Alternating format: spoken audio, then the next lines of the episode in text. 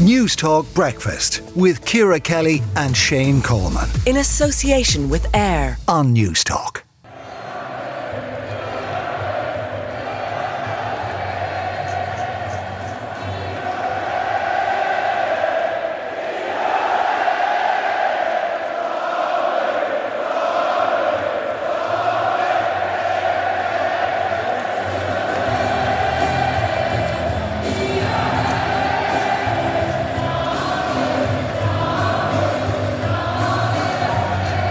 The sound of joyous Irish rugby supporters at the Stade de France on Saturday night celebrating uh, the team's World Cup win over uh, world champions South Africa. However, the choice of Zombie by the Cranberries has proven contentious uh, and getting a bit of criticism, particularly on social media. Uh, Tadhg Hickey, the comedian and podcaster, joins us now. Uh, Tadhg, what's your concern about the choice of this song?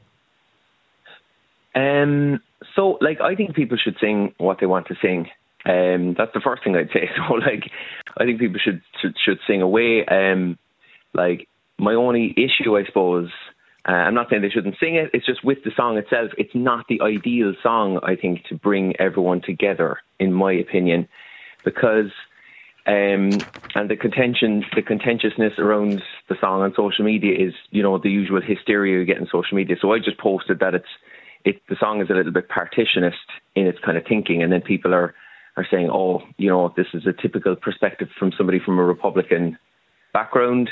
Um, you're you're not condemning the Warrington bombing and that kind of hysterical emotional response. That's not it at all. Of course, any person with a brain who's not a psychopath would absolutely condemn uh, children being killed like that. That's just a hysterical response online. My mm. issue is that where the song is coming from, I think, is quite partitionist. It it has a kind of a perspective on the north that you get a lot on the, in the south. I think, which is that it's like somebody just not really paying attention to the north that much. So it mentions kind of 1916, and then it kind of goes straight to after this particular IRA attack, which I think all sensible people would would condemn but there's all this stuff is miss is missing. You, it's the kind of black the black hole of kind of from 1922. Yeah, uh, I, I think uh, look, and, and that's I, I, I can see where you're coming from. I, I look, I've never been a fan of the song for what it's worth. I think that I think the lyrics are a bit simplistic. I don't really understand the partitionist uh, argument. Uh, I, I have to say though, uh, Tadhg, why do you think it's partitionist? Because it's typical, I think, of the southern perspective. So like the lyrics of the song, I think, are very much in keeping with the type of jurisdiction that I feel that I grew up in that was dominated by a kind of an RTE or an Irish independent perspective, which is that, you know, whatever's happening up north has nothing really to do with us. There's a black hole between kind of 22 and 1969 or, or further. And all we know for sure is that Republicans are exclusively to blame for it. And, you know, collusion never happened.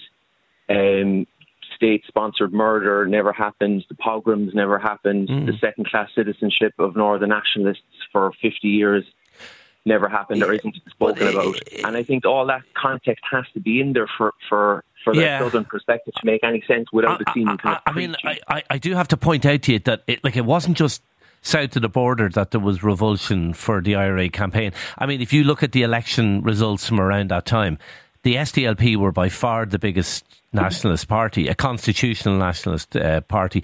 They opposed. I mean, I, I, look at the 1992 general election that took place a year before the Warrington bomb. uh, the SDLP got two and a half times the vote of of Sinn Féin. They won four seats. Gerry Adams lost his seat in West Belfast. There was no huge support in, in the north among Northern I nationalists. Know, I know what you're saying, but I, I suppose I'm not I'm not talking about revulsion of the IRA. But uh, my point, sorry, and, and I will being... I will let you respond, Tadhg. But my point is, it's not partitionist to say I don't agree with the IRA campaign. You're you're not doing it in my name. There was many nationalists in the north who said exactly the same thing. It's not, and I take that point. But I suppose what I'm saying is the partitionist aspect of it of it is to omit all what went before.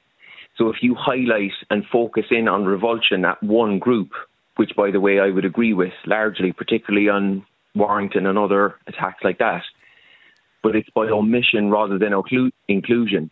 So if you omit all what came before, and in my view, if you have swallowed largely the propaganda of demonizing Republicans and allowing the Indo and RTE to teach you about the context, which was zero, then of course you're going to focus in and have particular revulsion of one group. Whereas if you have the fuller picture, you may still have the revulsion.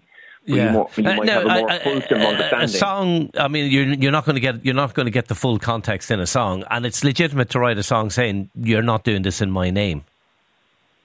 It is, but there aren't as many songs from Southern artists about collusion. There aren't as many songs from Southern artists would have who would have a full understanding or picture of the North, and I think that's where.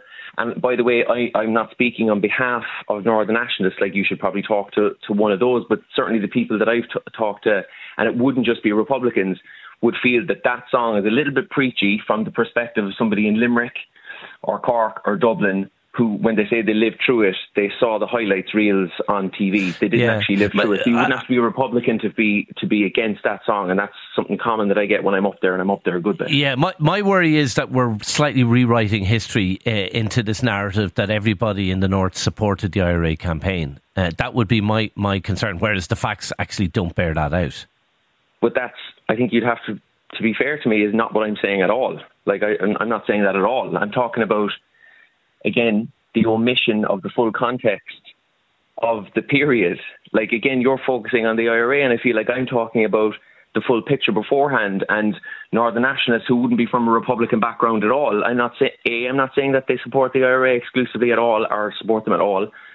What I'm actually saying is from the perspective of somebody who wasn't there to write a song to them saying that, you know, maybe it's kind of all in your head and it's not me, it's not my family forget the IRA, that just is patronising to them and, and, is preachy to them. Okay. So again, I think we're just getting too focused on, on one military group rather than the full full history. All right, we'll leave it there. Tadhg Hickey, a comedian podcaster who, by the way, is playing a gig in Liberty Hall tomorrow. If you want to check out uh, details uh, on that, uh, Tadhg, thanks indeed for talking to us uh, this morning. Let us know what you think.